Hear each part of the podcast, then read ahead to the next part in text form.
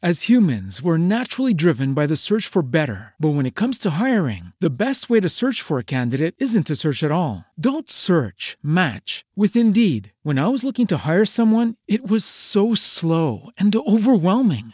I wish I had used Indeed. If you need to hire, you need Indeed. Indeed is your matching and hiring platform with over 350 million global monthly visitors, according to Indeed data, and a matching engine that helps you find quality candidates fast. Ditch the busy work. Use Indeed for scheduling, screening, and messaging so you can connect with candidates faster. And Indeed doesn't just help you hire faster. 93% of employers agree Indeed delivers the highest quality matches compared to other job sites, according to a recent Indeed survey. And listeners of this show will get a $75 sponsored job credit to get your jobs more visibility at Indeed.com slash podcast. That's Indeed.com slash podcast. Terms and conditions apply.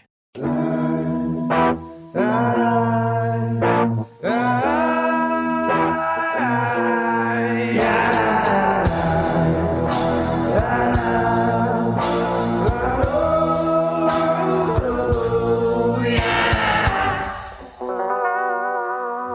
spooky.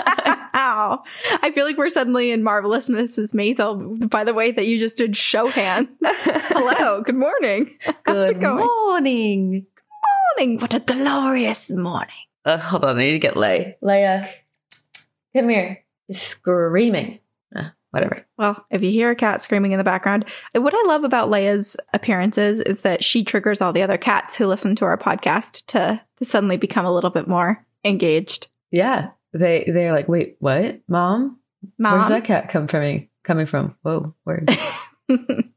a great start to the podcast. We're both stuttering already. It's early morning for me. I just woke up. I'm a little bit in Christmas mood. I drank Mm. mulled wine last night. You know, it's oh, so good. it is what it is. I need a good mulled wine recipe. I've tried making it three times now, and every single time has been a fail. But I'm going to try again Yeah, because you can do it.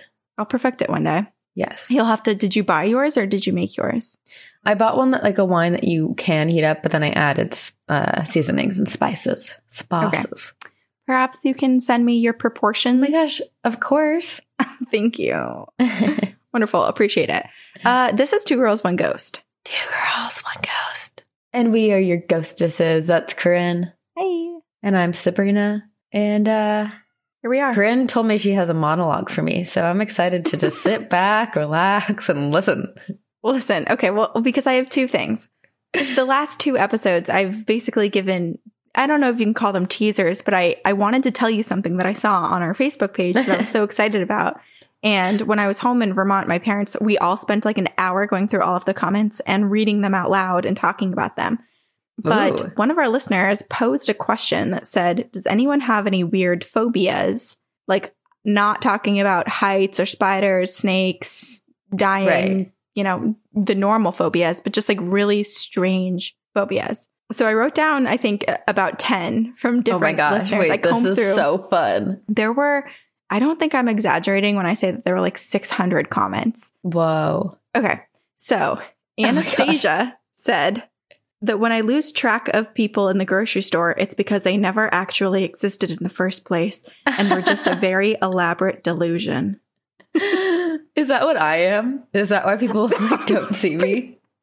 That might be that might be why everyone's so confused and they're just frozen because they're like, "Oh no, it's happening again. I always see the same woman." It's you. I'm a very elaborate illusion. That's kind of fun. yeah. Uh, Haley said someone poking her belly button and going completely into her insides. Oh my god, I totally agree with that. like my belly button terrifies me because I don't know where it ends. That it is really scary. Yeah. Mine's like pretty deep, which is kind of Same. gross. Same. I feel like so many people have these like surface level belly buttons where you can see all the way in, and I'm like. I don't know. Like, I think if I poked hard enough, mine could go further. I think it could go all the way like into my organs. Gross.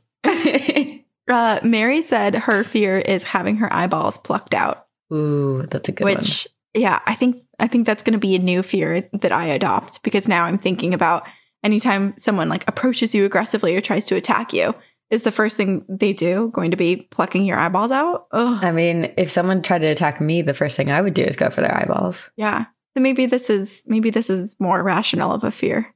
I don't know. It doesn't happen often, but I think we can still be afraid. I will say when I write outlines and and stuff and do stuff on Prodigal, one of like my favorite things to do is something gross to the eyes. Oh God. Oh God. Oh God. Ew. Oh. I'm sorry. I'm just visualizing it. I've seen too much, too many television shows where there's like an eyeball popped out, and it's just freaking. gr- I'm gonna faint on the podcast right now. so gross. Ugh. Okay. Uh, Kurt is afraid of shower drains, Ooh. Which I kind of am too. I, I I grew out of the fear, but I remember when I was younger, definitely being afraid of shower drains a bit, Huh. and just the suction that happens, being like, oh my god, am I gonna get stuck? Am I gonna get sucked through the drain? Maybe I have really low powered drains because I don't think I've been afraid of a drain. Really? But there's like a I little get that. water tornado going Mm. funnel through the Mhm. drain. SA is afraid of their knees being tickled. oh my god, I love that one. Uh, Kelly is afraid of Achilles tendons. Yeah. hmm Yeah, I feel that. Me too. Especially if you haven't seen House of Wax uh, and you're not afraid of Achilles tendons or Oh. things happening to them. I don't know. Maybe just like watch the movie Or don't. No, Or you don't. should. That's the first scary movie I watched. One of. House of Wax. Yeah, it's Mhm. it's. Is that the? Do you remember the first scary movie you've ever seen? It was a double feature. Well, okay, The Mummy is the first scary movie I've ever seen. Mhm. So, to me, but then I did a double feature. We did Texas Chainsaw Massacre and House of Wax at the same time. Oh my gosh, those are those are like the two classics Mhm. early 2000s horrible scary movies. My first scary movie was Signs.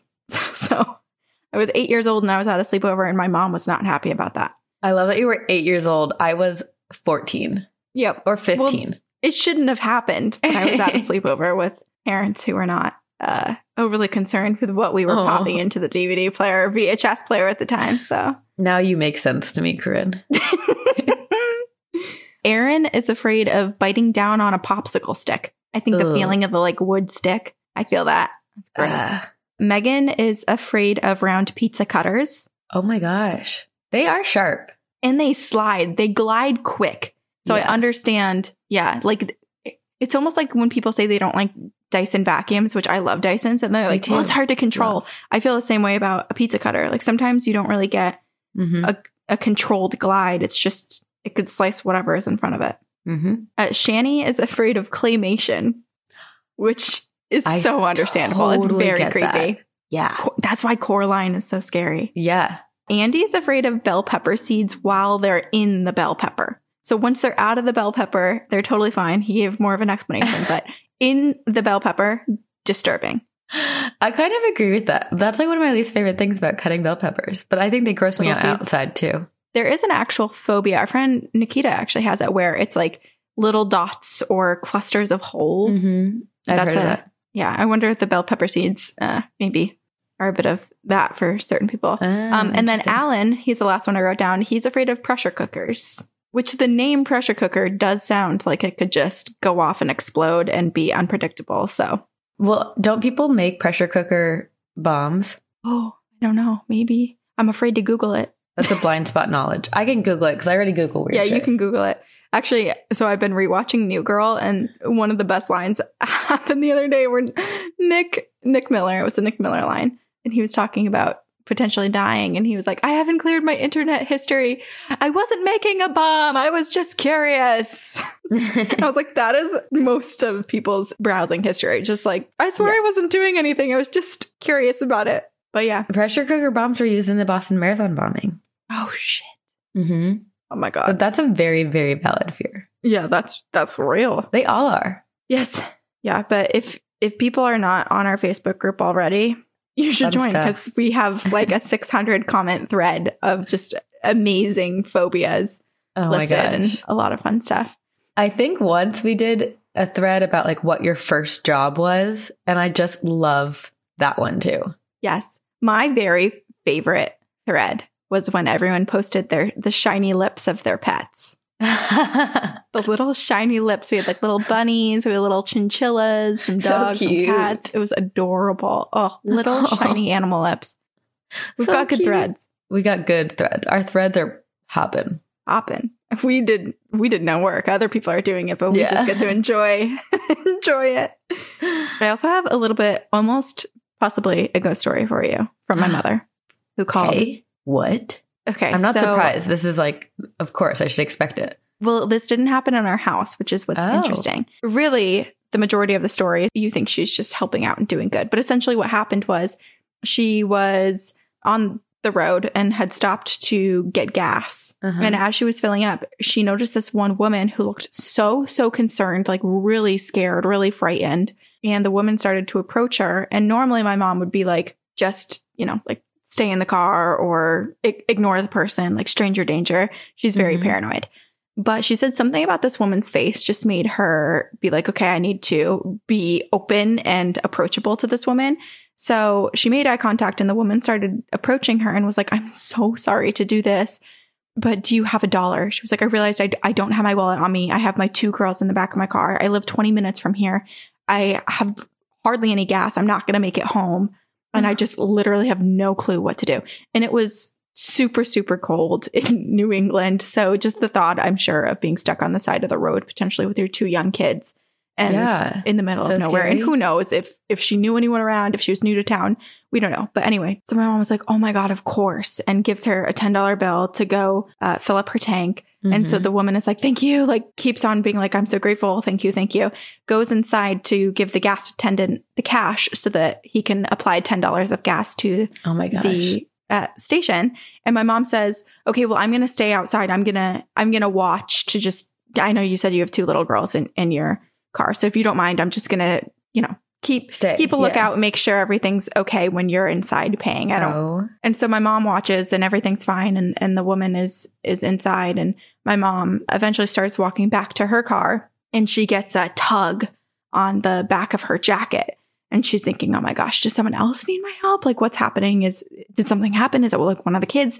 I don't know. She's she's confused. And so she turns around and there's absolutely no one there.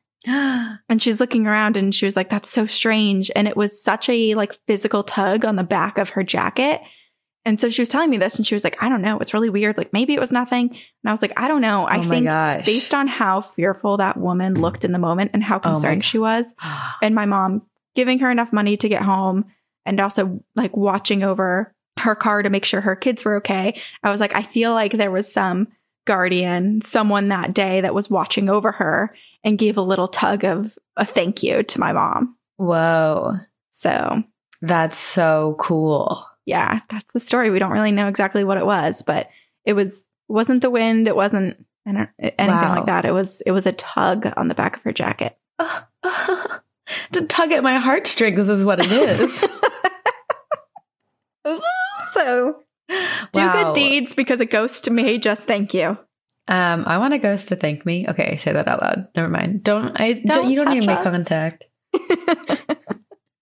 yeah, but I like the Wow. idea too that you know, it, of course, we're making leaps and making assumptions here, but I like the idea that you know there was someone looking out for this woman and her kids, and had maybe worked with my mom's own uh, spirit guides or whoever, and worked with and- the coworkers. yeah, found a way to bring them together, being like, this is the the safest solution in this moment. Ugh.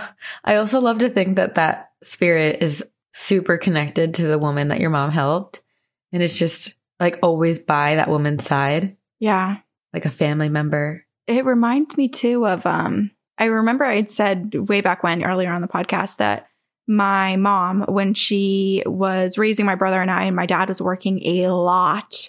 He he still works a lot, but his physical location and, and time commitment in the nighttime has changed. She's not traveling anymore. So but before she was alone a lot with me and my brother as young kids. And when she would have really tough days and she was really sad and like we weren't in school yet, so she didn't have many friends when she Mhm. was having a really hard time, the scent of her grandmother's powder would fill up the room that she was in. So it kind of reminds me of that, of like maybe this woman has a relative that's just in her roughest moments always appears to be like, it's okay. I'm We'll going to help you figure out." this out. Yes. Ugh, that's so sweet. Yeah. One of my coworkers, he was like, I don't believe in ghosts, but I believe in spirits. we were kind of talking about that. Um, Uh-huh. And he said the same thing happens that his mother. Wow, I Oh. can't, I'm spending a lot of time with my dad. I can tell because I normally say mom and he always says mother and I keep saying mother. so Norman Bates of you, Yeah. mother. Creepy. Mother. But yeah, his mom also had a similar situation where she'll once in a while get a whiff of the room will be filled with her grandmother's perfume. Oh, I love that. Yes. All the good all the good smells. Everybody's looking out for each other. And the money. The I mean, season.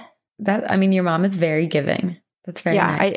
I I think in that moment too, she probably you know f- felt for saw herself in that woman with two younger kids in the back, Yeah, being like, "Oh my god, I can only imagine." I would be freaking out too. That's happened to me before where I forgot my wallet and I'm low on gas and I had to ask a coworker to come to a gas station and help me because I wouldn't have made it home. Oh gosh, it's so scary when that happens. I know. At least in LA, the gas stations are pretty much always open. That's true. What I learned moving back to New England is that you can't just drive at 11 p.m. and be like, "Oh, I'll go fill up my tank." They're Yep. closed. They're Like, closed. You're done. New Jersey too, because New Jersey you can't pump your own gas. things to think about. Everyone should be thinking about this, especially holiday season is around. And if you're out grabbing food and gifts for people, make sure you fill up your gas tank. You don't want to be stuck in a scary situation. As humans, we're naturally driven by the search for better. But when it comes to hiring, the best way to search for a candidate isn't to search at all. Don't search, match with Indeed. When I was looking to hire someone, it was so slow and overwhelming. I wish I had used Indeed. If you need to hire, you need Indeed. Indeed is your matching and hiring platform with over 350 million global monthly visitors, according to Indeed data, and a matching engine that helps you find quality candidates fast. Ditch the busy work. Use Indeed for scheduling, screening, and messaging so you can connect with candidates faster. And Indeed doesn't just help you hire faster. 93% of employers agree Indeed delivers the highest quality matches compared to other job sites, according to a recent Indeed survey. And listeners of this show will get a $75 sponsored job credit to get your jobs more visibility at Indeed.com slash podcast. That's Indeed.com slash podcast. Terms and conditions apply. If you own a vehicle with less than 200,000 miles and have an auto warranty about to expire or no warranty coverage at all, listen up. CarShield has a low-cost month-to-month vehicle protection plan that covers more parts than ever. Visit carshield.com/audio to find out how you could pay almost nothing for covered auto repairs. Drivers who activate this vehicle protection today will also receive free roadside assistance, free towing, and car rental options at no additional cost. Get your free quote today at carshield.com/audio. That's carshield.com/audio.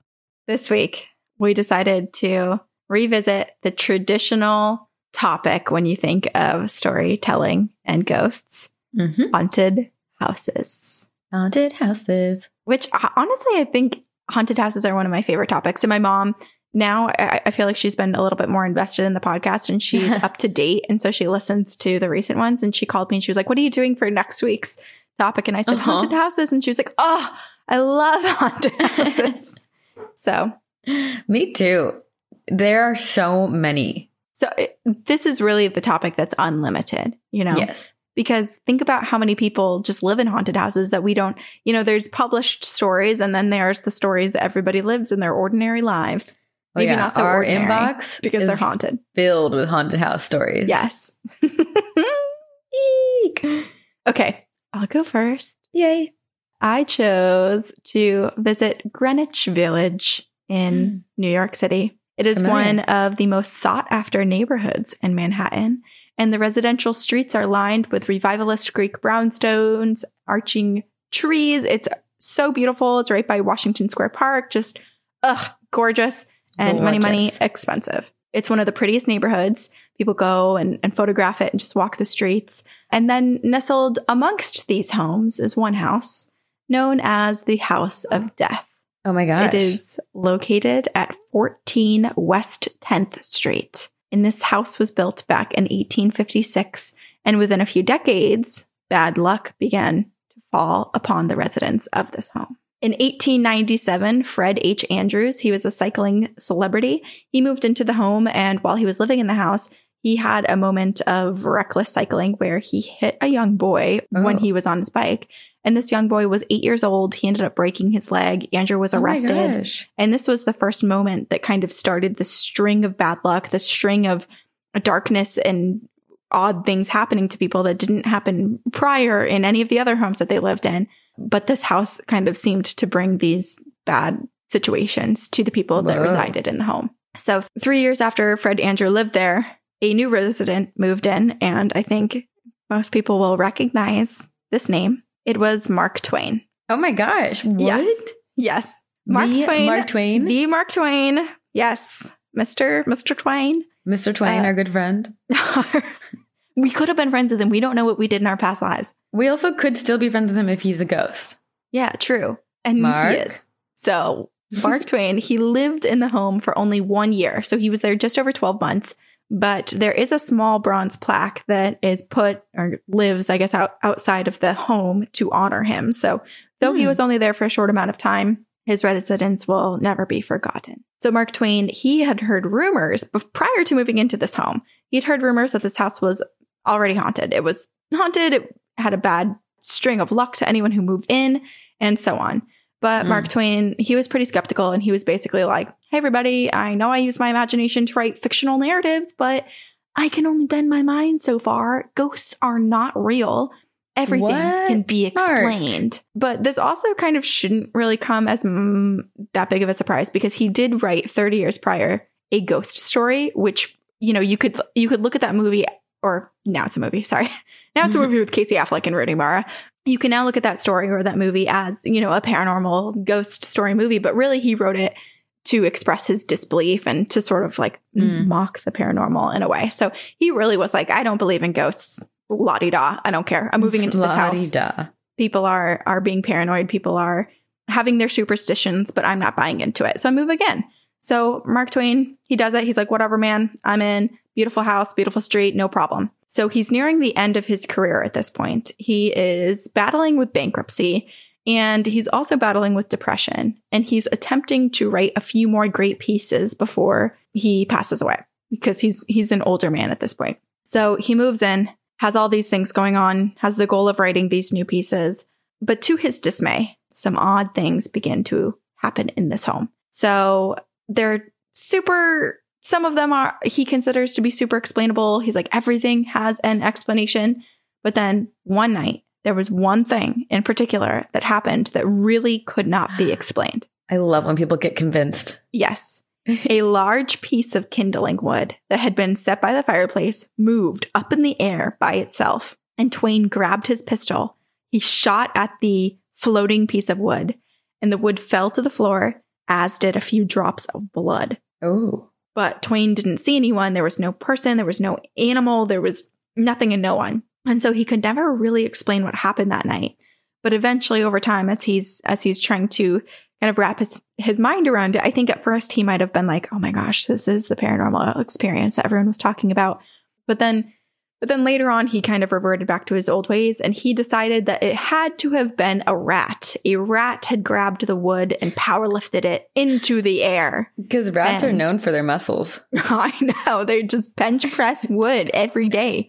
2 p.m. workout. That's their routine. but the irony of it all, even though Mark Twain did not believe in spirits and was adamant about them not being real, the ironic part is that his spirit is seen time and time again at the house of death. He died just nine years after living in this home, and he's been seen there ever since. And he's often spotted around the stairwell, which is said to be the most haunted section of the home and people attribute the sound of phantom marching also to Mark Twain's spirit.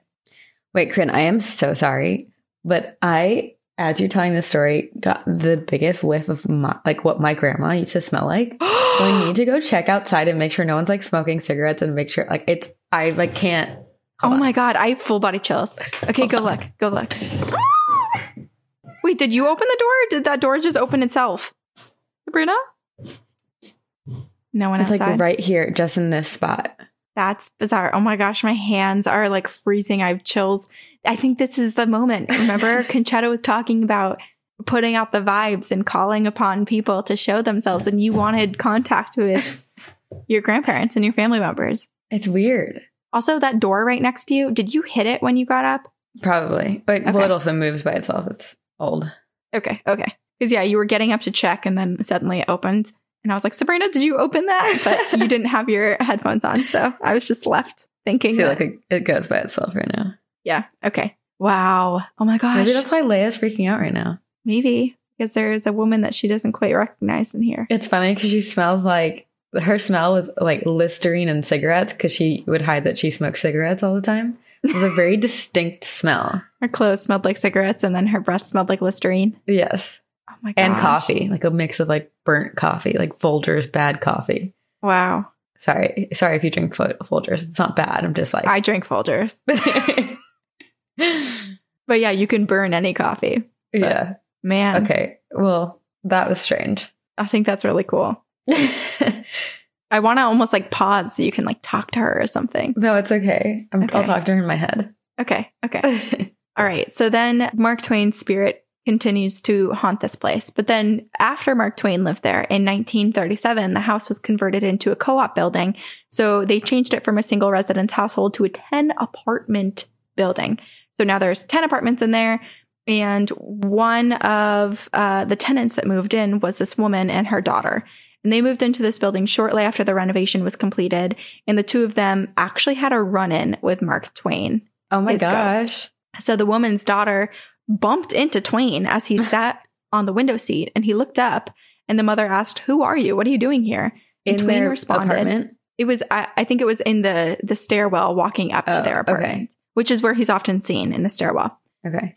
Then Twain kind of starts to approach them and responds, My name is Clemens and I have a problem here I gotta settle. And Mark Twain's real name, Mark Twain was his author name, but his real Right. name was Samuel Clemens. Wow, I got a problem here I have to settle. Yes. And so the spirit of Twain then vanished just moments after, which left the mother and daughter a bit frightened, understandably. Whoa. And it also added to the mystery of Mark Twain's haunting of the House of Death because everyone's like, well, what is the problem he has to settle? What could be keeping him here? He lived in the house for only 12 or so months. So surely you would think he had stronger attachments to other places. And so Right. the true reason, the whatever is keeping him there, we may never quite know. I also wonder if he is at other places as well. He's just seen there most often. most yeah i don't know it, yeah it's interesting maybe that's the i don't know i'm speculating but he i was going to say maybe that had the biggest impact because maybe that is the moment this residence was the the place that he started to question his beliefs of what he thought to be true and and false in the world Mhm. and he also was battling with bankruptcy depression was trying to write a couple more things before he eventually passed away nine years later What if he left like one of his works hidden in the wall somewhere? oh my gosh oh my gosh I want people to rip apart that building. Screw I mean, the historic like- building. Mark Twain might have papers in there. it sounds like they probably did rip open the building a bit in order to build the apartment. So True, they did. They did. And they would have found it. from my research, I didn't see any unknown Mark Twain novels Ugh, discovered within so the walls. But that would have been awesome. All right. So then in 1957, Jan Bryant Bartell, she was an actress, psychic, writer, and poet, moved into the apartment on the top floor. Some reports said she was living there with her husband, others said her daughter, but regardless, she was she was there with one other person. Hmm. And so she's in this now sought after apartment. It was top floor, really nice. But prior to it turning into a top floor, like basically a penthouse apartment, it was the area that once housed servants. And almost instantly, Bartell could feel something being off in the space. The energy was just off. And she reported that a monstrous moving shadow would actually follow oh. her Oh. around the home. Ooh, that gave me chills. And then one day she spotted a man standing in the hall and she reached out to touch him and she felt absolutely nothing. But the air Whoa. that she that was around her and around her hand had changed. She said that she felt chilled and damp. Her fingers were near frozen. They were tingling with numbness. And the air smelled sweet, very sweet. Hmm. And so then Bartell and her other family member that was living there with her, they would often smell these foreign smells as if someone had entered their apartment without their knowing. And in fact, there were a few instances, some strange cases of food actually appearing on the table, food that had not been What? purchased by them, that had What? That's appeared so cool. Yes, but it had appeared to be rotting as if they had Oh. purchased it, you know, like two weeks prior. I read one report that it was that one time they found a grape just like dead in the center of the table on a plate, just like rotting. So I was imagining like decadent spreads like in Harry Potter that just like, oh, appear Oh, no, on the table. that would be awesome. It it is dead, decaying food. So Ew. not Ugh. quite. No, not Uh, Bartell also had pets, and her animals would often show signs of disturbance. They would become aggressive for no reason. Her dog would get really fired up by this one chair. So Oh. seemingly nothing was there, but we know the- there was. their animals were definitely like seeing spirits. Ooh. So as Bartell walked through the home, she would also often hear the sound of grass glass breaking around her. So she's like, "Wow, this is a lot. Uh there's too much happening here and I want some answers." So she calls upon a paranormal investigator to come e- examine the space and the investigator said that there were upwards of 22 spirits in the home, named Whoa. Mark Twain as one, a woman in a white dress, a young girl, a gray cat, and the psychic also said that they could feel a presence under the home, perhaps under the floorboards. Ooh, someone, ooh. someone, and something was dead there, and he got the message that there were three things. And so he, what came to him was an infant child, a young girl with curly hair, blue eyes, and a tiny nose, and a small gray cat. Those were the images he was getting in terms of the three deaths Oof. that were buried underneath the floors. Ooh. So then the psychic medium, he becomes, I keep saying he, but I, I'm, I'll just keep saying he because I already said it. The medium, he becomes entranced and basically essentially possessed. And the spirit who is coming over the medium calls herself Renee Mallison. She said she was 19 years old. She'd been born in 1848 and she is pissed off at President Lincoln. She blames him for killing her husband because he had made her husband go fight in the Civil War. Then she starts crying. She's bawling her eyes out for the loss of her of her child. And the medium's like, whoa, whoa, whoa, whoa, whoa. Grabs hold again. And is like, hey, you need to leave. Like this is Bartell's home now. This is it belongs to her and her family. All of you spirits need to come to terms with the Bartell's ownership of this space, and you need to move on. And the spirit of Renee Mallison said, Never. And so the spirits remained.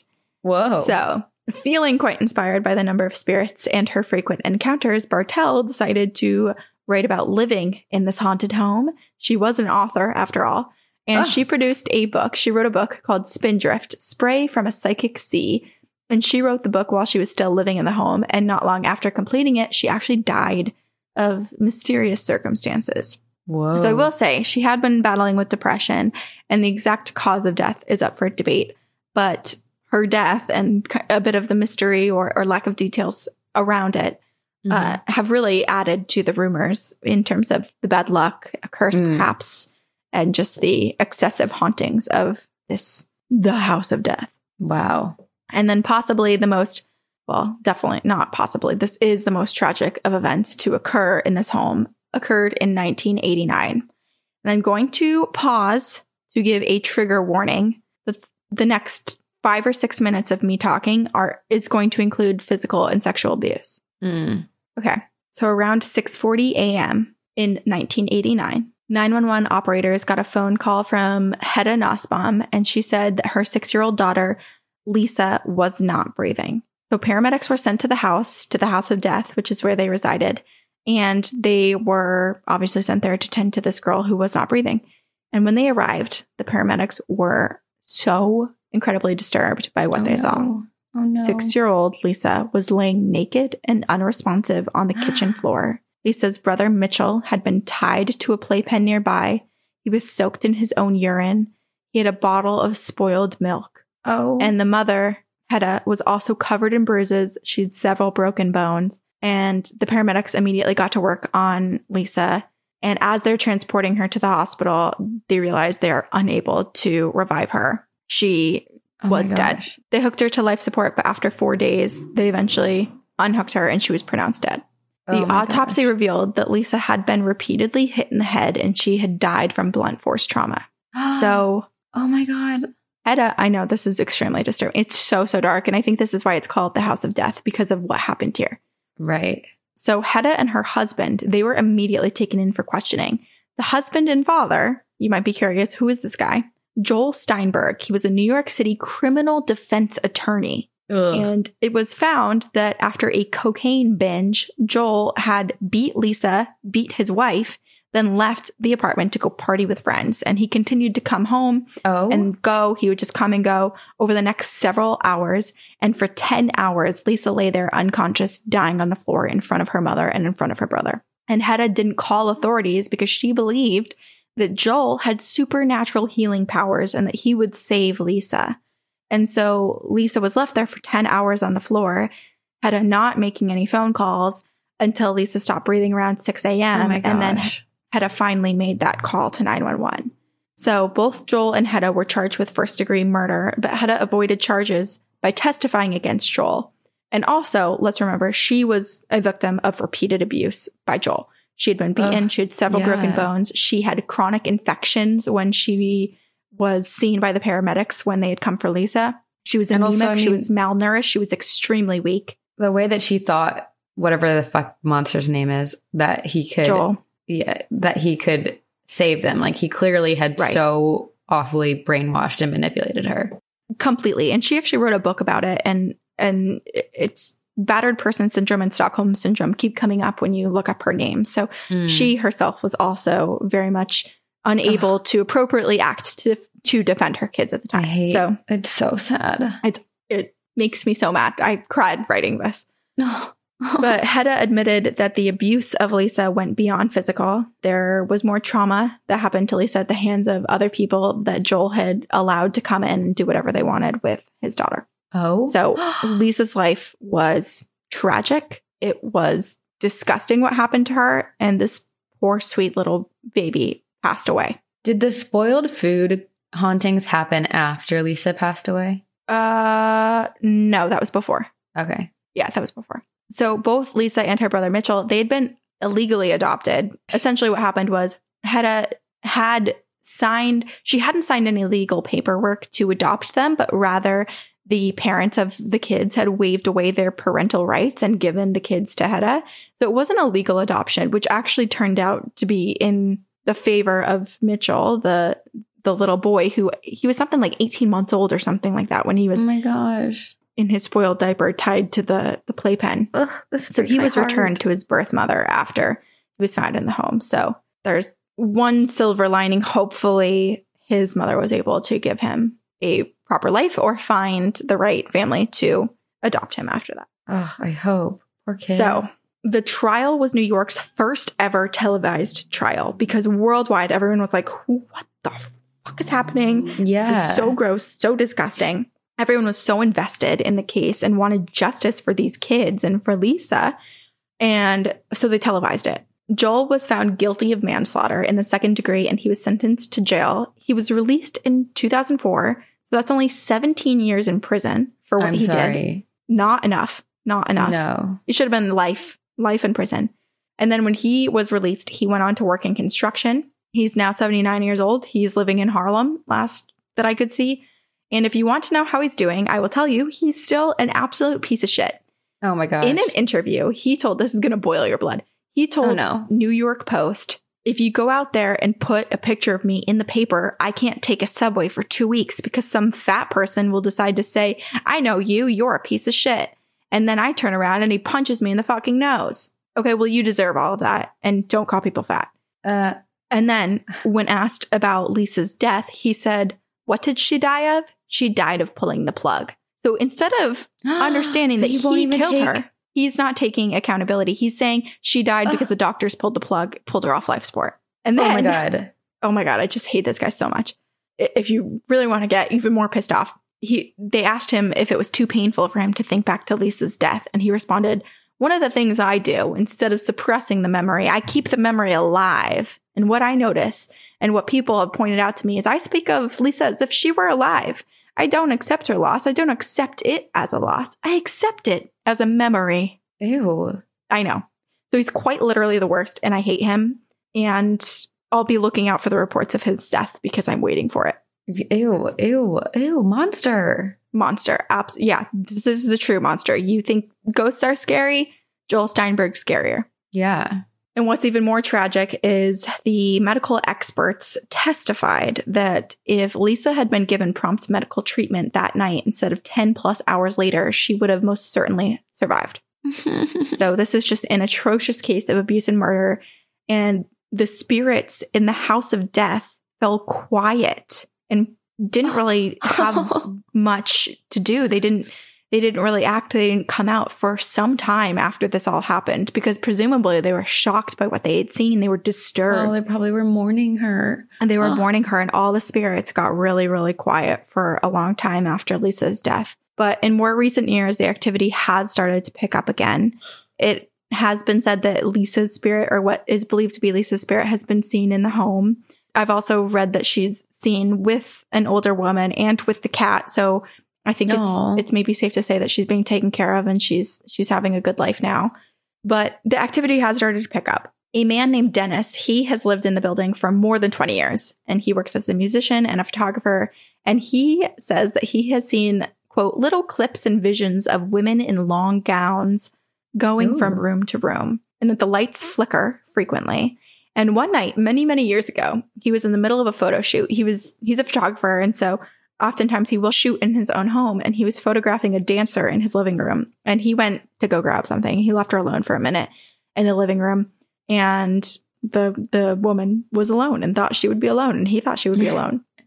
However, the dancer watched as a lady in a long flowing gown, followed by a cat, this is you, Sabrina, walked through the wall into the room.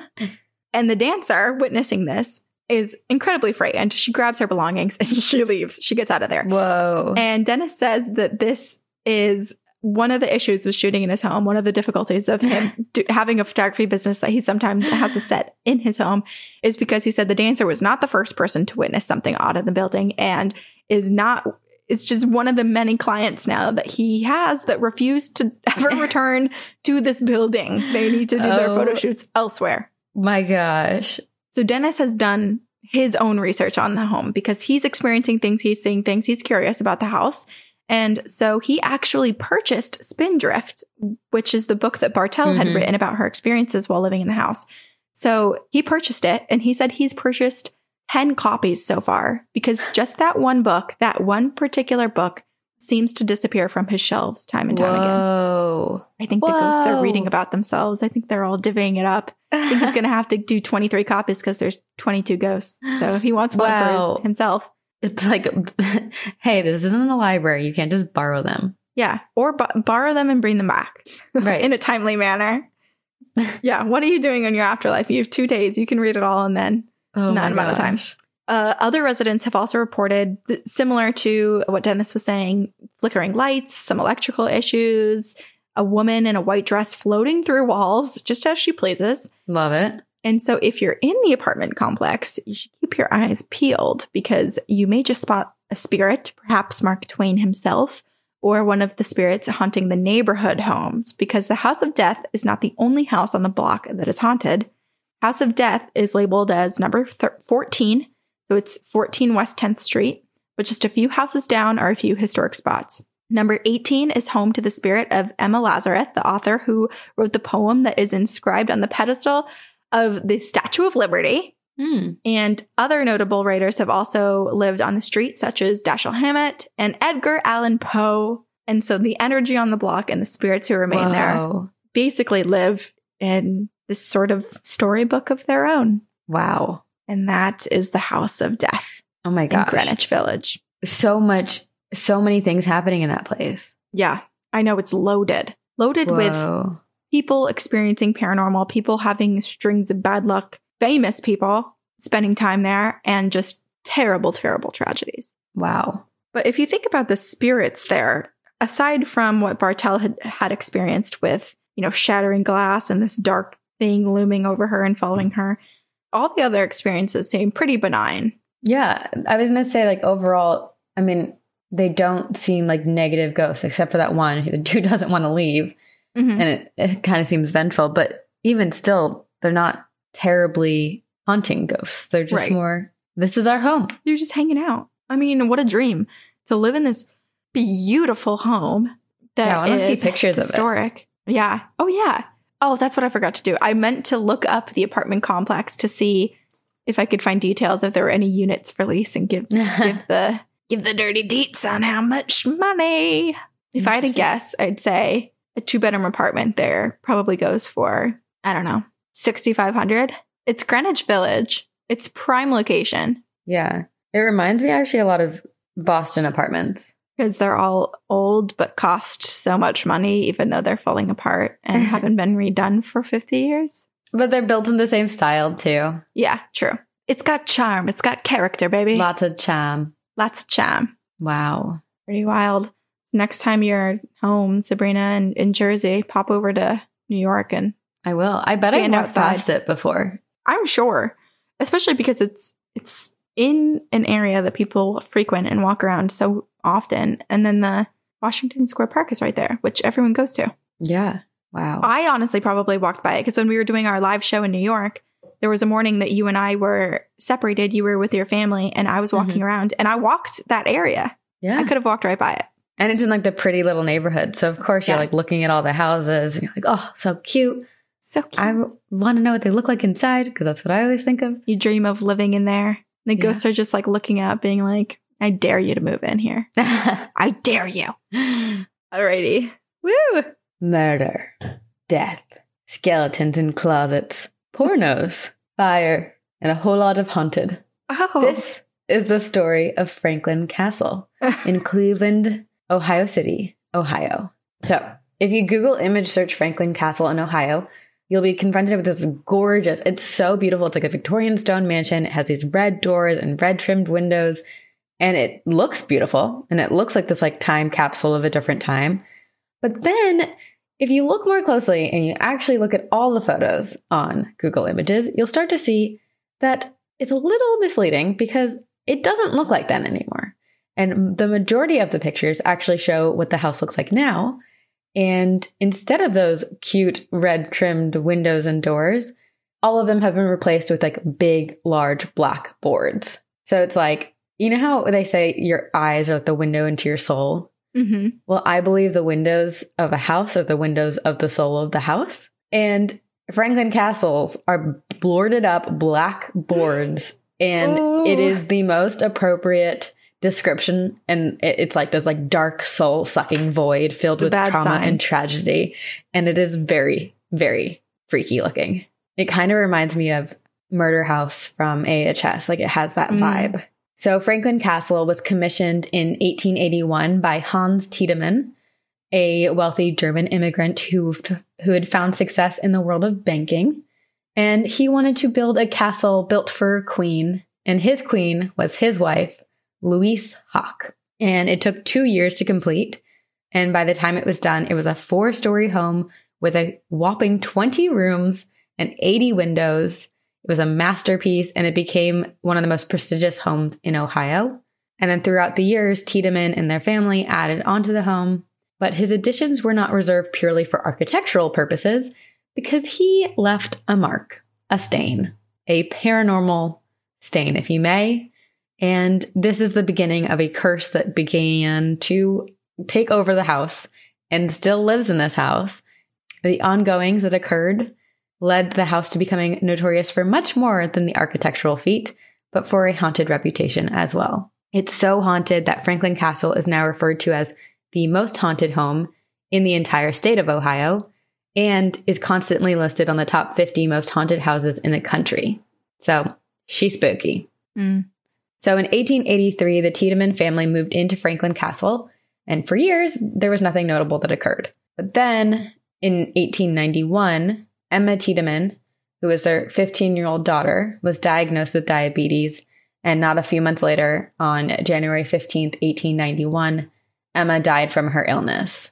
And the family was grief stricken. But then their pain was made worse when Tiedemann's elderly mother died in the home not long afterwards. So it was like their daughter died, their mother died, and everyone thought it was just a terrible, terrible tragedy that had befallen this family. There was so much loss in the home. But then, in the next three years, the Tiedemanns had to bury three more children. Oh my gosh. And it was around this time that people started to worry that this wasn't just tragedy befalling an innocent family, but maybe it was something more sinister, not an act of God, but an act of man, of Tiedemann. So Tiedemann outwardly appeared to be a very kind, giving, caring father. And he built this home, he made all these renovations, and on all accounts, he seemed to be a great guy. But as these horrible deaths struck the family, there were there were some more sinister things that started to come out about Tiedemann. that maybe perhaps he wasn't the man that he seemed to be, but that he was more aggressive, violent, and vile towards his loved ones. And some went as far to suggest that Tiedemann had actually sexually assaulted their 15 year old daughter, Emma, who had passed away. Uh, others believe that he may have had a much bigger role in her death and in the death of all their children, and that maybe he had a heavy hand and was violent towards them. All of these rumors have never been verified, but there's definitely some darkness that I think was happening in those walls during these tragedies that it's people believe that there was more happening than Mhm. it seems. Mhm. As these rumors spread and the tragedy worsened, Tiedemann and Louise tried to distract themselves from the sadness and they kept doing renovations on the home. So Tiedemann added a ballroom onto the fourth floor that ran the entire length of the house, which sounds amazing. But they built turrets and added gargoyles to the front of the home. And the idea was to make it seem more castle like, but I feel like these also made the house more morose and more haunting. And it kind of was very fitting for the the darkness that they were going through. And it started to feel more, more, what's the right word? But like more terrifying than beautiful. Mm-hmm. Legend says that it was during this time that the infamous hidden rooms and secret passageways were constructed inside Franklin Castle. And why they were created is something of, a, of debate, but some say that they were created by Tiedemann to uh, take his mind off of his daughter's death. But others say that the rooms were passageways designed so that Tiedemann could do his heinous crimes and like do terrible things in secrecy. And there were all these stories of a one of their servants who worked for them disappeared and never came back to work. And people believe that Tiedemann killed her and buried her in the one of these secret passageways. This is giving me H.H. Holmes vibes. It has that vibe, totally. People believe that also he brought his other children down there and maybe was abusive to them. It's unclear, and no one knows why they were built, but they were also later used for prohibition, which is cool. Oh, and then there are other people who believe that the tunnels were built were built so that Louise, his wife, could try to like slip out of the house without him noticing and that she could get away from him. Oh. So there's a lot of rumor, a lot of mystery, and a lot of uncertainty when it comes to what Mhm. was going on in this house. But I think it's clear that it wasn't very straightforward. After the years of horror, Louise Tiedemann died from a liver disease on March 24th, 1895. And the next year, Tiedemann sold the house, and by 1908, he and the entire Tiedemann family were dead, leaving no one to inherit his wealth. So I think in total they had six children, and four of them died within a matter of like five years, and the other two passed away before Tiedemann did. So it it's just tragic. And they believe that this is where the curse of the house began. It was with this family, whether the family themselves were cursed or Tiedemann was an awful human being and he Right. cursed the family by his actions. Mhm. And he, th- therefore, it stained the house and left it there. Uh, it's unsure. I'm looking at the photos of the castle too, and this is so the house that you picture when the kids are trick or treating and they Yeah. dare each other to go up to this house. It's so freaky because it has the boarded up windows. And so it it's menacing, but then it also feels like it's gonna swallow you up. Yeah, monster. It's super creepy. It is. It's like Monster House. Mhm. So when Tiedemann sold the house, he sold it to some random Joe Schmo. I don't know. Uh, and the house had a few other owners kind of in the years, but no one seemed to be able to stay for long. And then eventually the home was sold to anti fascist Germans who supposedly bought the house because of the secret passageways and underground space, which allowed them to smuggle Nazis inside where they could kill them. And while there's no specific proof that Nazis were murdered in the basement of this home, if they were doing it in secrecy, perhaps they wouldn't want anyone to know that they murdered Nazis in the home. So I don't know. We won't know. We can't know. But during that time, the house became home to the largest German socialist library in the world. And they had like secret radio waves going from the house. And they built like a radio tower in one of the spires and were using shortwave radio to communicate to their to their other groups. Feels very like spy Mm-hmm. Another unverified myth of the home is that the prohibition, they used one of the tunnels and they ran it from the basement all the way to Lake Erie and they used it to smuggle and bootleg booze in to Ohio. Oh, Mhm. interesting. And then in January of 1968, the German socialists sold Franklin Castle to James Romano. And almost immediately after moving into the home, the family members started experiencing strange things. And the Romano children would often speak of their newfound friend that they would play with up in the fourth floor ballroom. And oftentimes the children would ask their mom for extra cookies for their for their friend or for more Oh, food at dinner. That's adorable. Yeah. And based on the Tiedemanns who had lived there, I mean, there's four children who passed away that we know of in Mhm. that house. So it could be any number of them. I wonder if as the kids age, they basically graduate into the next spirit of the kid, you know, like maybe Oh, they're friends with the four year old. And then when they're, when the living child turns like six, now they're hanging out with the six year old spirit, you know? That's so interesting. They all grow up together. Oh, Yes. cute. Mrs. Romano also began to feel a presence of Mrs. Tiedemann in the home, and she would hear organ music coming from different areas of the house, even though there was no organ in the current home. The hauntings became more and more frequent.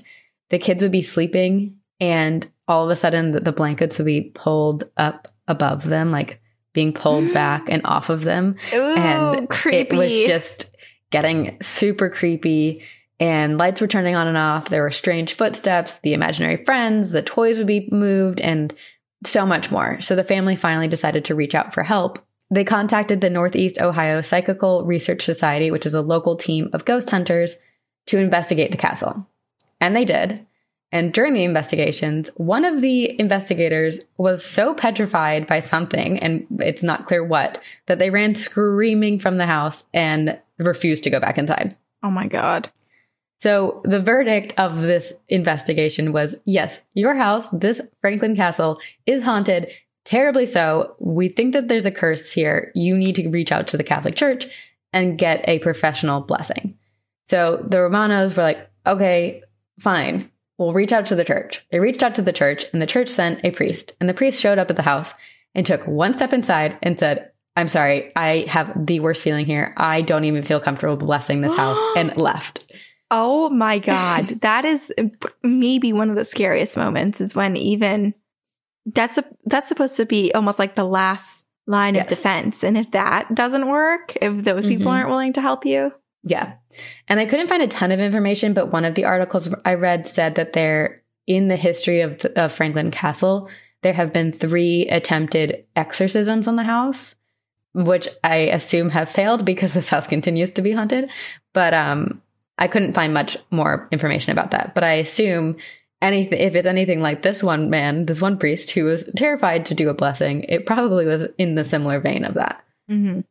Finally, the Romanos could not stand the hauntings anymore, and in 1974, they sold the home to a man named Sam Muscatello. And Sam had plans to turn the house into a church, and in order to raise funds, he offered haunted tours of Franklin Castle and overnight stays. And apparently, as he was beginning renovations, Sam unearthed one of the more horrid findings of the home human remains. So, up in one of the towers, there was like this hidden panel, and when he pulled it back, tucked within was a pile of human bones. And no one knows Oh how they got God. there or who they belonged to, but authorities confirmed that they did belong to a human and that they were very, very old. Whoa. And of course, there are a lot of theories and people, you know, believing that he, that Sam may have planted them as, as a rouse to stir up plis- publicity and like get, you know, get more money to make his church or whatever. But the authorities were like, these are real. So either Sam planted them there, or no, if Sam planted them there, then where the hell did he get them? And they are real, which is like some weird poltergeist movie shit. Like I know it's probably easy to buy. I think at that time Is it was it? easier to buy real like, human can bones. you just buy a dead person skeleton? I think it. I mean, they did it in the poltergeist movie, and it was cheaper to buy real human bones than than fake. Yeah, I, I'm pretty sure there's like a black market for that, isn't there? There's black I market for remember. everything, I'm, pretty, sure, Harvard got in some hot water Oh, really? not many years ago because yeah, they were essentially. I mean, I don't want Harvard to sue me for like mis saying information, but what I re- what I can remember is essentially they were not completely legally going through the right channels to obtain recently deceased human bodies for the med school students to do autopsies on. Mm. Interesting. It reminds me of that like old story that Lore talked about kind of early on in the podcast of the two guys who had who were staying in a boarding house and they just would kill people at the boarding house and donate them to the and say they you know donate them to science because the schools were looking for bodies Yes. for medical Ugh. studies. Yeah. Ooh, creepy. So we don't know how the bones got there. We don't know who they belong to, but they were in the house. So it's creepy. If Tiedemann killed someone and left them there, we don't know. Because there's also belief that maybe this is the servant, the employee, the woman who never returned to work. And there were theories that Tiedemann killed her. Maybe that, maybe that, those are her bones. I don't Mm. know. So Sam continued to give tours of the house. And during one of the tours, the host was, you know, had like a tape recorder playing and it was pulled away from him out of his hand and thrown down the staircase by an unseen force. There were like a bunch of occurrences like that in front of people, things would happen. So you can, I think, I mean, who knows? Maybe they planned all those things, but the, the believer in me is like, no, this, this place is haunted and they didn't know what they got themselves into when they were like, let's do haunted mm-hmm. tours. Because after a certain point of time, Sam was like, I can't do this and decided to sell the house. Even though he had raised a significant amount of funds to make the house or reconstruct the house, but he decided to sell it. And from there, the castle quickly passed through a series of owners, including the Cleveland chief of police, who owned the house for less than a year. Another family lasted less than a year and sold it to another guy who owned the castle until 1984 and people just were not staying long. It was impossible to upkeep. And also, the ghosts were starting to be a little much, too much to handle. During the years, the hauntings continued. There were stories of a ghostly apparition carrying an axe being seen late at night. There were passerbys on the street who would walk by the house and see the man holding an axe, like staring out at the like out Oh at my the street. god. And Okay. people would also see terrifying. yeah. People would see like a woman in a long gown in the windows. A small silhouette of a girl was seen throughout the house. There were sounds of crying. There were sounds of choking, like someone was being strangled. Lights were being turned on and off. Objects were moved. Cabinets opened and closed. You know, the typical hauntings. hmm The ghosts letting the residents know, like, hey, you're not alone. We're here too. Then in 1984, Judy Garland's fifth and final husband, Michael DeVinko, purchased the home and he invested over a million dollars into the house to restore it to its former glory. And he and Judy would throw these glamorous galas and balls in the home. And apparently they were like spectacular parties. But people at the party said that they would they would have conversations with people who would just disappear. Oh my god. And even after dumping over a million dollars into the house, Michael sold Franklin Castle 10 years later in 1994, and it sat empty for five years. Then, in April of 1999, a woman named Michelle Heimburger purchased the home for $350,000, which is not a lot for this castle hmm with like 20 rooms. And she had been obsessed with the with the castle since childhood. And so she bought it with the intent to restore it and she wanted to chronicle her process. She like made a blog and she wanted to document it and write a book about it. But unfortunately, tragedy struck the house on a night in November of 1999 when a series of fires broke out inside the castle and when they arrived when firefighters arrived, they found a man unconscious inside the building and they carried him to safety, but later discovered that he had set the fires on purpose because he was a pyro, an arsonist, and he had passed out from smoke inhalation, and so he was arrested. Oh, I thought. But- oh, I really thought that he was going to succumb to the smoke in the house. Like, did it No. to himself. No, uh, that would have been ironic, but no, he lived. But the fires destroyed almost all of the fourth floor, and it just made the restoration process impossible and way more expensive than Michelle could afford. hmm So she sold the home, and it has been sold and resold and sold and resold. The castle is used to film some pornos during the years. So I don't know which ones. I don't know. Maybe people know them. I don't know, but I I will don't let you know. know. I'm gonna go. I'm gonna do some. don't worry, guys. I'll do a little research. You'll do some. Googling. then there were plans of turning the castle into a dinner club, but those failed. And then it was like going to turn into a duplex, like a multifamily little apartment complex. But those came and went. It was going to get turned into a museum, but never happened. And it's now 2020, and the home still sits decrepit, uninhabited, and boarded up. But Franklin Castle has been recently featured on our favorite show, Ghost Adventures, and it aired on March 5th, 2020, so very recently. And during the episode, it's I didn't watch much of it, but I watched like a few clips.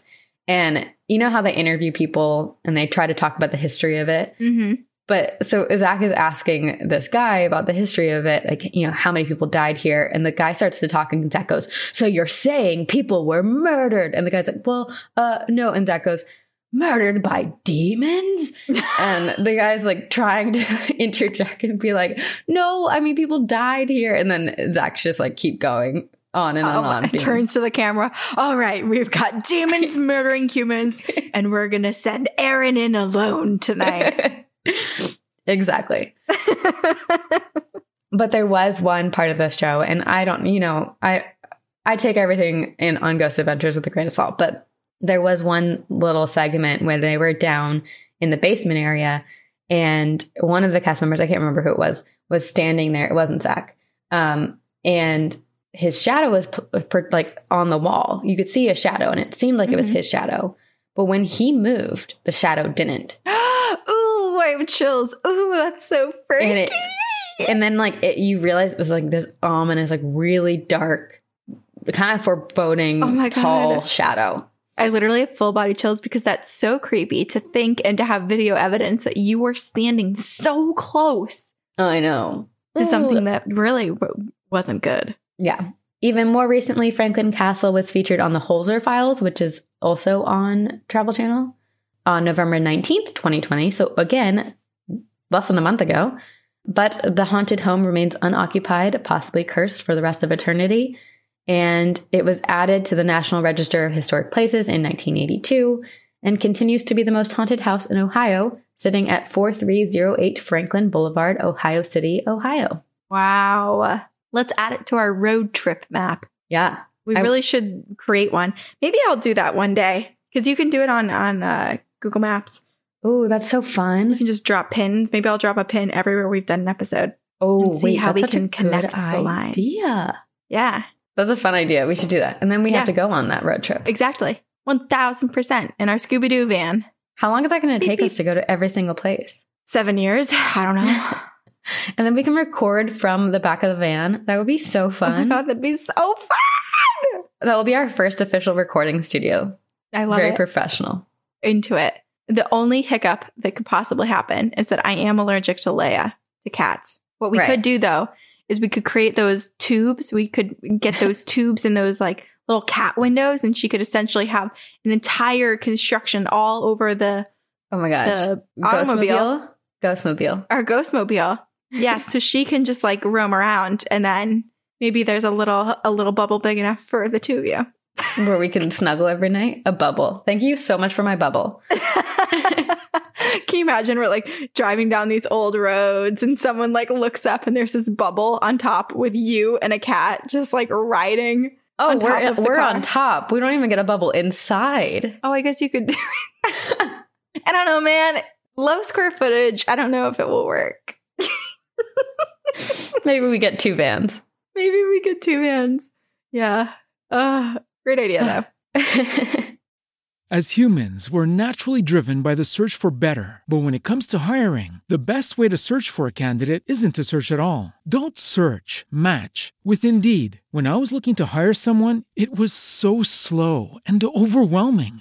I wish I had used Indeed. If you need to hire, you need Indeed. Indeed is your matching and hiring platform with over 350 million global monthly visitors, according to Indeed data, and a matching engine that helps you find quality candidates fast. Ditch the busy work. Use Indeed for scheduling, screening, and messaging so you can connect with candidates faster. And Indeed doesn't just help you hire faster. 93% of employers agree Indeed delivers the highest quality matches compared to other job sites, according to a recent Indeed survey. And listeners of this show will get a $75 sponsored job credit to get your jobs more visibility at Indeed.com slash podcast. That's Indeed.com slash podcast. Terms and conditions apply. Purchase new wiper blades from O'Reilly Auto Parts today and we'll install them for free. See better and drive safer with O'Reilly Auto Parts. oh, oh, oh O'Reilly Auto Parts. Okay, this is from Jesselyn. Hi, girls. I'm a huge fan and a Patreon donor. I'm so nervous to actually be writing to you. Oh, Uh, my name's Jesselyn, and I started listening in September of 2020, and I'm currently listening to episode 103, the two year anniversary episode, which I also just realized means that I've listened to two years of your show within a couple months. yes. Anywho, I have a ton of personal ghost experiences, but when I heard that you were looking for haunted house stories, which she heard because she's a Patreon donor, so if you don't know, we Mhm. post there, I had to share some about the house that I grew up in. Sorry in advance for how long this email is. Never say sorry. We like as many details as possible. My family and I moved into the small town of Millet, Alberta in 2001 when I was five years old. The first couple of days there were fine, but I soon began having what I thought were night terrors about a man with a crooked head. My mom listened to me tell these stories of the man walking up and down the hall at night and about how he liked to check on me when I was sleeping on the top bunk of my bed. She told me that it was just my imagination and that I was probably just nervous about starting kindergarten in a new town and having to meet new friends. To fast forward a couple months of me having these experiences with the crooked head man, and my mom is getting settled in. She's becoming friends with the older couple that already lived directly across the street. And it took her many years to finally tell me what she learned from this older couple. Oh, I have chills already. Oh my I know. gosh. Me too. She had been telling the elderly lady about my night terrors, and the look on the lady's face quickly changed to a look of concern. She began to tell my mom about the family that had lived in this house quite a few years ago. Not the family directly before us, but the family before them. She couldn't remember what exactly had happened, but the wife and daughter had just disappeared. Maybe oh. they got a divorce, maybe the mom got full custody, no idea. But anyway, they had disappeared, and after a while of this man living there by himself, a friend of his had gone to check in on him and found that he had completed suicide by hanging in our Ugh. garage, oh my gosh. which would have left him with a crooked head. Whoa. Eventually, as I got a little older, I stopped seeing the man with the crooked head and I quickly forgot about him. But it turned out my sightings of him were only the beginning. My stepdad at the time was a mechanic, so he spent most of his evenings out in the garage fixing up cars and spending time with a few friends that he'd made in town. Well, I guess on a couple of occasions, while he would be under the car, he would hear someone open the door and come into the garage. Thinking it was my mom or one of her three daughters, he would call out and ask if they were okay, if they needed something. And when he didn't get an answer, he would climb out from under the car to an empty garage. No Ooh. one had come in, and this happened to him many times. Wow. But one night in particular, he was working on his car and he had thought that it was time to finally start this baby up. He got into the driver's seat and he hunched over to put the key in the ignition. It started up nicely and he was pretty excited. he looked over and he had seen a faded gray shadow man watching him plain as day through the passenger window. He bolted out of the car and he looked up again to face the intruder, but the man was gone. Oh my gosh. He went inside and he told my mom about everything, and she told him that he'd clearly been drinking too much and sleeping too little, but she had been starting to piece things together. My nightmares, his story, and thinking, could it be the same man? Mm-hmm. The first experience my mom had with this man is one that still terrifies me the most to this day. She was in a glass cubicle shower in the master bathroom. Since it was late and all of the kids were asleep, she showered with the bathroom door open to her bedroom, but kept the bedroom door closed for the re- from the rest of the house. She had been washing her hair and turned around to rinse the shampoo out when she saw a dark figure standing just inside the dark bedroom watching her. She had assumed it was my stepdad wanting to get freaky. so she said, Don't just stand there, you creep. You can join me if you want. And the man stayed there silent for a few moments, just long enough for her to feel something was off. And then he walked away. Oh. She quickly got out of the shower and she tossed a towel around her and she went to go find him and find out why her husband had ignored her. But there was no one in the bedroom. She threw on the housecoat and she left the room to find my stepdad fast asleep in front of our TV Oh. in the living room. Oh my gosh. She woke him up and asked him if he needed something. And he sat up with a fright, saying that he just had the weirdest dream and that he was going to go to bed. Ooh. There was so much more that happened in this house. It was hard to narrow down a few main stories, but to end my story on a lighter note, I saved my favorite part for last. We always had cats in the house because my mom loved them and so did us girls. Eek. Over the years, we had a couple cats pass away from old age and natural causes.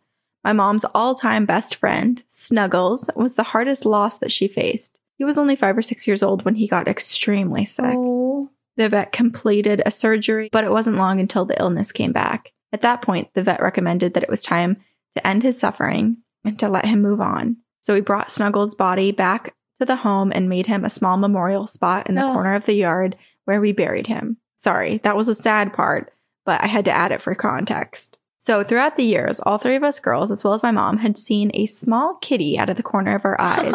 He's always walking around the corner, sitting on the opposite couch or running down the hallway. On a, quite a few occasions, I even felt a cat jump onto my bed at night and walk up towards me, and I could hear purring. Oh, I love that. So I would roll over to pet the animal, but there were no living animals there to make the sound. It always warms my heart to catch a glimpse of this ghostly kitty or to hear random purring late at night because I'm sure that it's Snuggles or one of our other past kitties sticking around to make sure that mom is okay and to watch as girls grow up.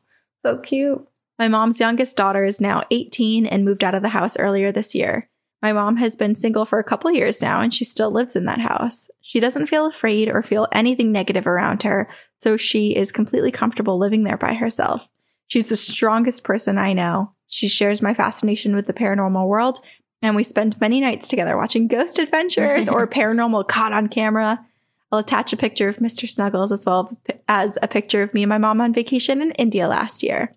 She's definitely my rock, and I am so blessed to have her in my life. If you want to hear more stories, I have a ton of them. Yes.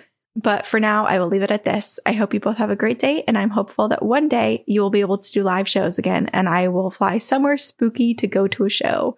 Much love and peace, Jesselyn. Oh my gosh, Jesselyn, have you heard that you and your mom look identical? Because you do. Also, let's not to be creepy, but like let's normalize sending Sabrina and I a picture of you with your email because I love seeing people. And That's it's actually a great idea. Yeah, it's helped us. Like, there have been a couple times when we did live shows where we recognized people in the audience and knew their Mhm. names because we'd read their stories and they had attached pictures of different things. And I like seeing, I like seeing who's emailing us. Yes. Really lovely. Also, if you if you can, when you email us, send us your pronouns because we never want to offend anyone. Yes. And we want to make sure we're we're making you feel comfortable when we're reading your story too. So And I'll be the first one to uh, take accountability and say that uh, there have been many times where I've said he, she, and they all within the same email. so, yeah, that would be mighty helpful for us. yes. But Jesselyn, oh my gosh, look at Snuggles. Look at him in the laundry basket and his little paws hanging over. So sweet, so cute. wow. Okay. The crooked man. I mean, he seems like a nice spirit who's just, you know, unfortunately had a hard go in life and is just sticking around and still Right. in that house. And the fact that he is just checking on her when she's at the top mm-hmm. bed of her bunk bed, like that's sweet. And I also was thinking about like, if it is the same man that appeared to her her stepdad at the time in the the garage, it might make sense that he might not be able to have his full appearance as a, a man in the garage because that's where the tragedy happened to him. And so Right. perhaps there is that kind of blur. There's that fade and he's unable to show his face and who he is. He's just essentially looks like a grayed out shadow person. But really, as soon as he enters the home, he takes on the appearance of who he was when he was living, maybe just with a uh, crooked neck, which is what Jesselyn saw, which is really scary for a kid to see. Of course. I mean, seeing a ghost, period, is very scary for anyone to see. Yeah. Jesselyn, have you seen Haunting of the Hill House? Because I feel like this would give a little bent neck lady would bring back some memories. Oh, yeah, it's very similar. Wow. Oh Wow. gosh. But at least they have all the cats hanging out. I know, just, uh, I feel like they're, you know, spirit cats are the best kind. I mean, they're best because they're probably super snuggly. They can probably protect you from any bad ghosts. Mm-hmm. And ugh, I just love, I love that they're still around. Yeah. And I hope her mom and, and everybody in the family made good friends in town. I feel like that's so scary sometimes to think about moving to a new location, a new town, and, and not know anyone there and kind of the Mhm. slow roll of making friends. And especially to those people who made those moves right before the pandemic or as the pandemic started. Yeah, that's so we are your friends. Don't We're worry, here. things are going to get easier. I Mhm. myself, it took me like six full months to adjust to moving to Boston, and I knew a couple people here, so it's Right. it's tough, but it definitely gets better. And, and don't worry. Yeah. Okay. I have a story from Liz, and it's called The Basement from My Nightmare. Ooh. Already, I'm Hello, my out. spooky friends. I've never been one to listen to podcasts, but my friend suggested we listen to yours while at work, and let me say, I am hooked. I kept thinking about all the spooky and paranormal activity that has happened to my family and to me over the years and decided, what the heck, I'll send you an email. So, where do I begin? Maybe with the UFOs that scanned my family's farm fields, the two spirits in my mother's home that watched over us as children, maybe even the young girl who cries in the corner of my childhood bedroom. So many stories to tell, but I think I'll start with the story that still haunts me to this day.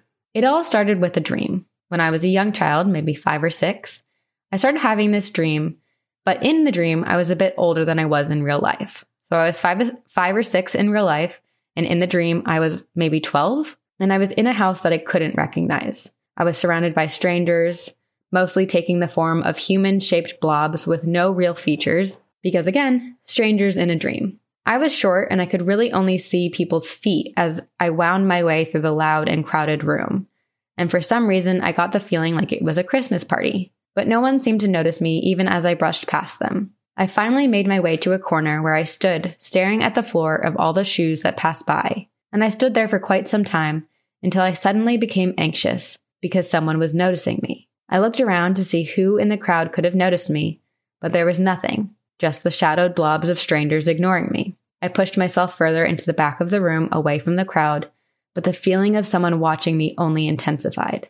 There was a doorway to my right, and as I turned to face it, I felt a very large shove as I was pushed into the doorway. Oh, I tumbled down the stairs and hit my head. And as I composed myself and tried to stand, I looked up to the stairs that I had just been pushed down, or what was supposed to be stairs, and they were gone.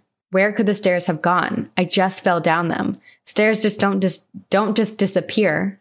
And as I tried to figure out what had happened to the missing staircase, I looked up, up the doorway, up to the doorway that I had been pushed through, and standing there was a tall black shadow. It was shaped like a human, and I realized as it blankly stared at me that this was the something that had noticed me in the crowded room. It stared at me, made eye contact, and turned away and shut the door. I looked to my surroundings, and I was in a well lit basement that had carpeted floors and cement walls, and the staircase was on the right wall, and a new washer and dryer were next to me on the back wall. There were three doors in this basement, one in the middle of the front wall and two on the left wall. The door closest to me on the left wall was the scariest of them all. The feeling of dread and anxiety that I had felt when something noticed me upstairs was nothing compared to the fear I felt when looking at that door. And there was scratching coming from behind the door, and the door was shaking. Something was trying to get out. As I stood up, the scratching got louder, and then I woke up screaming. And I was back in the room that I shared with my sister. I was five years old, and she said that I'd been sleeping very restlessly. I slept in the bed for the rest of the night and told myself it was just a dream. It wasn't real. It won't happen again. Until it did. This dream was very frequent and is the first dream I ever remember having over and over for years. The same scene, the same crowded room, the same staircase, the same basement. The only difference was I would get a little closer to that door with the scratching. And I wrote about it in my diary. I told my parents, I told my therapist, and my parents actually divorced shortly after this.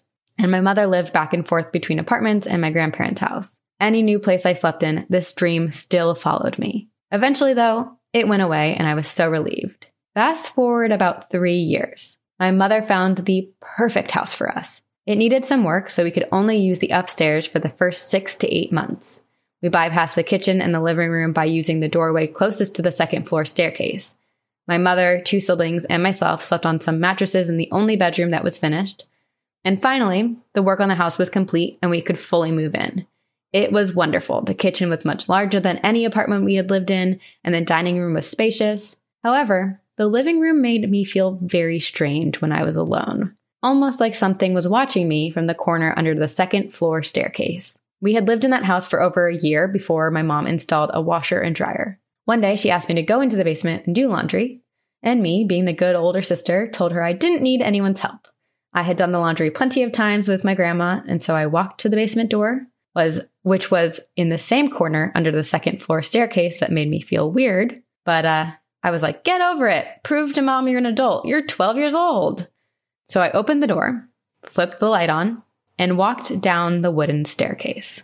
When I got to the bottom, I felt all the hair on my arms stand up. Ooh. Something in me was telling me to turn around, and I turned around. And to my horror, I realized why the corner where the basement door made me feel so weird. This house, this living room, this corner, this basement, they were all from my reoccurring nightmare. Oh God. Shaking, I dropped the laundry basket and panned to the left.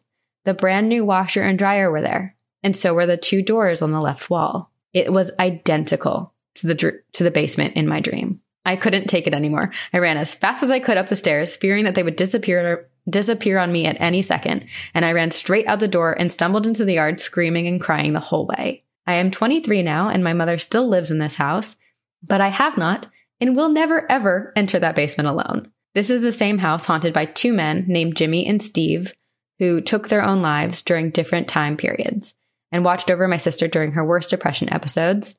And there's also a young girl who cries in the corner of my bedroom. And still, the things that I have experienced with these three spirits are nothing compared to the fear that I feel in that basement. My mom has always wanted to finish the basement, but there's always something stopping us from doing so. A summer where our house was infested with fleas, no matter how often we tried to stop it, contractors will just stop showing up as they're working on the basement. We simply ran out of money one year, and my mom gave up and put her focus on other parts of the house. So I don't think we will ever finish that basement. I also think it's important to note that my mother loves Christmas and hosts a party every year on Christmas Eve. Obviously, I stay in the kitchen, far away from the living room and the basement doorway. And for those that are curious, I did have my family look into the room with the rattling and scratching door, and yes, it's the only floor in the basement with an unfinished dirt floor. It was an unspoken decision to just not look any further. I have so many other stories of that house that I could go on for hours. Thank you so much for creating a podcast that a former podcast hater could love so much. Stay spooky, Liz. Wow. Th- there's a lot here. and also the fact that she lived in that house for as long as she did before realizing or recognizing the basement being from her dreams is really scary. I mean, yeah, she, that she never went down there until that day. Yeah, six months. It was six months, wasn't it? Isn't that what It was like said? almost a year. Yeah. Yeah. Wow. Oh. But the fact that she to had realize that, that, dream, like it was all beneath you. It was under you, living Oh. under you the whole time. Ugh. the fact that she had that dream like seven, six or seven years before moving into that Mhm. house. That's when it started.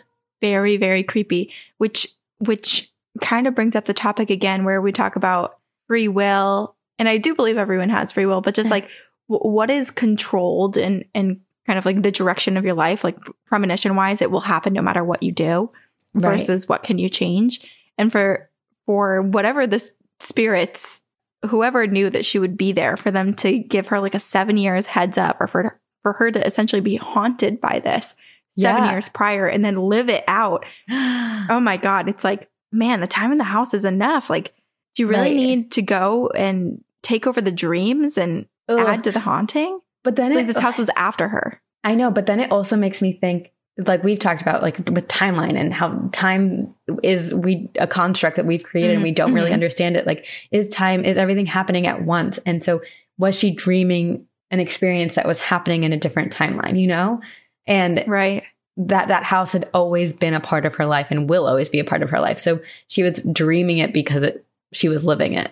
oh my goodness so freaky it's the other i guess to to focus on the good is that there are some spirits in the house that do sound like they Yeah. are just either minding their own business or comforting and maybe it was exactly where they needed to be when her sister was going through that dark period to have Yeah. two other men spirits of men in the house who had experienced something similar to Yeah, essentially to provide their Oh. their support and look over her and ensure that whatever they needed at the time that they didn't get is something that they would give her. Yeah. I mean, it definitely sounds like the negative energy was contained to the basement in the Mm, corner under the stairs. So that is Ugh. good. Dark, dank basements. I hate them. Ooh. Basements and attics. Although I feel more fear going into an attic because you're you're so much more exposed, like by just sticking your head first. Like, oh, Yeah, that's true. you just, I, I think that's my access. irrational fear now is just someone decapitating me as I'm looking into an attic. There was a house that my family looked at when I was in eighth grade, and it was before we, we ended up buying a different house. But like, there was one house that was so scary, and it it ended up staying on the market. I think still to this day it's empty. Like I think maybe two people have lived in it, and they moved out very quickly. Ooh, But it was the most.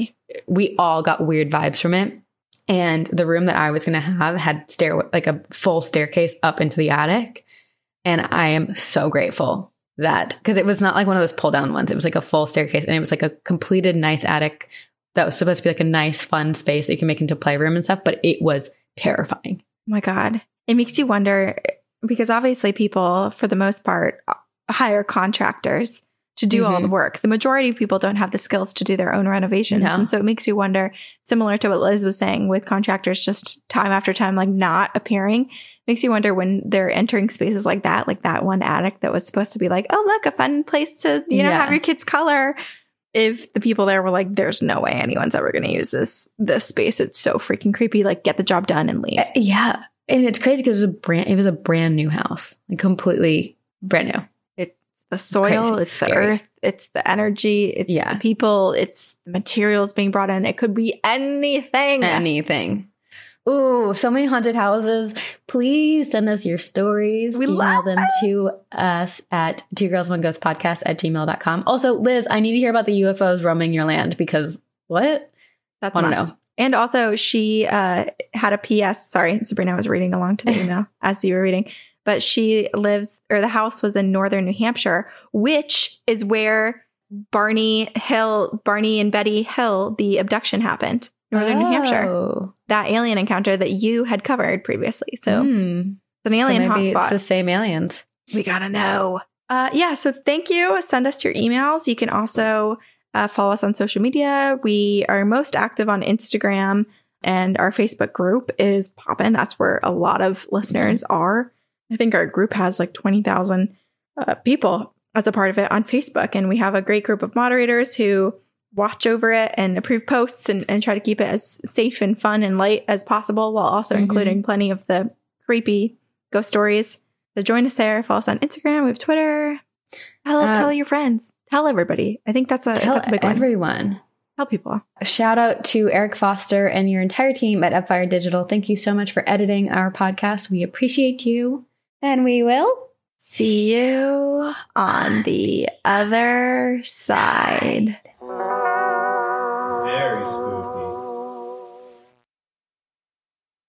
As humans, we're naturally driven by the search for better. But when it comes to hiring, the best way to search for a candidate isn't to search at all. Don't search, match with Indeed. When I was looking to hire someone, it was so slow and overwhelming.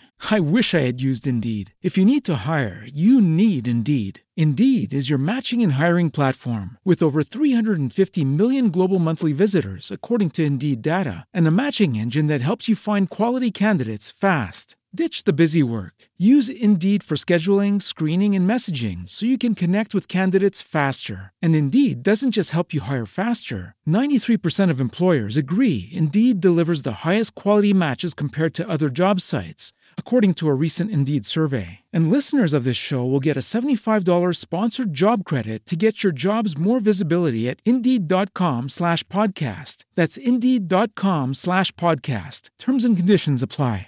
You've worked hard for what you have your money, your assets, your 401k, and home. Isn't it all worth protecting? Nearly one in four consumers have been a victim of identity theft.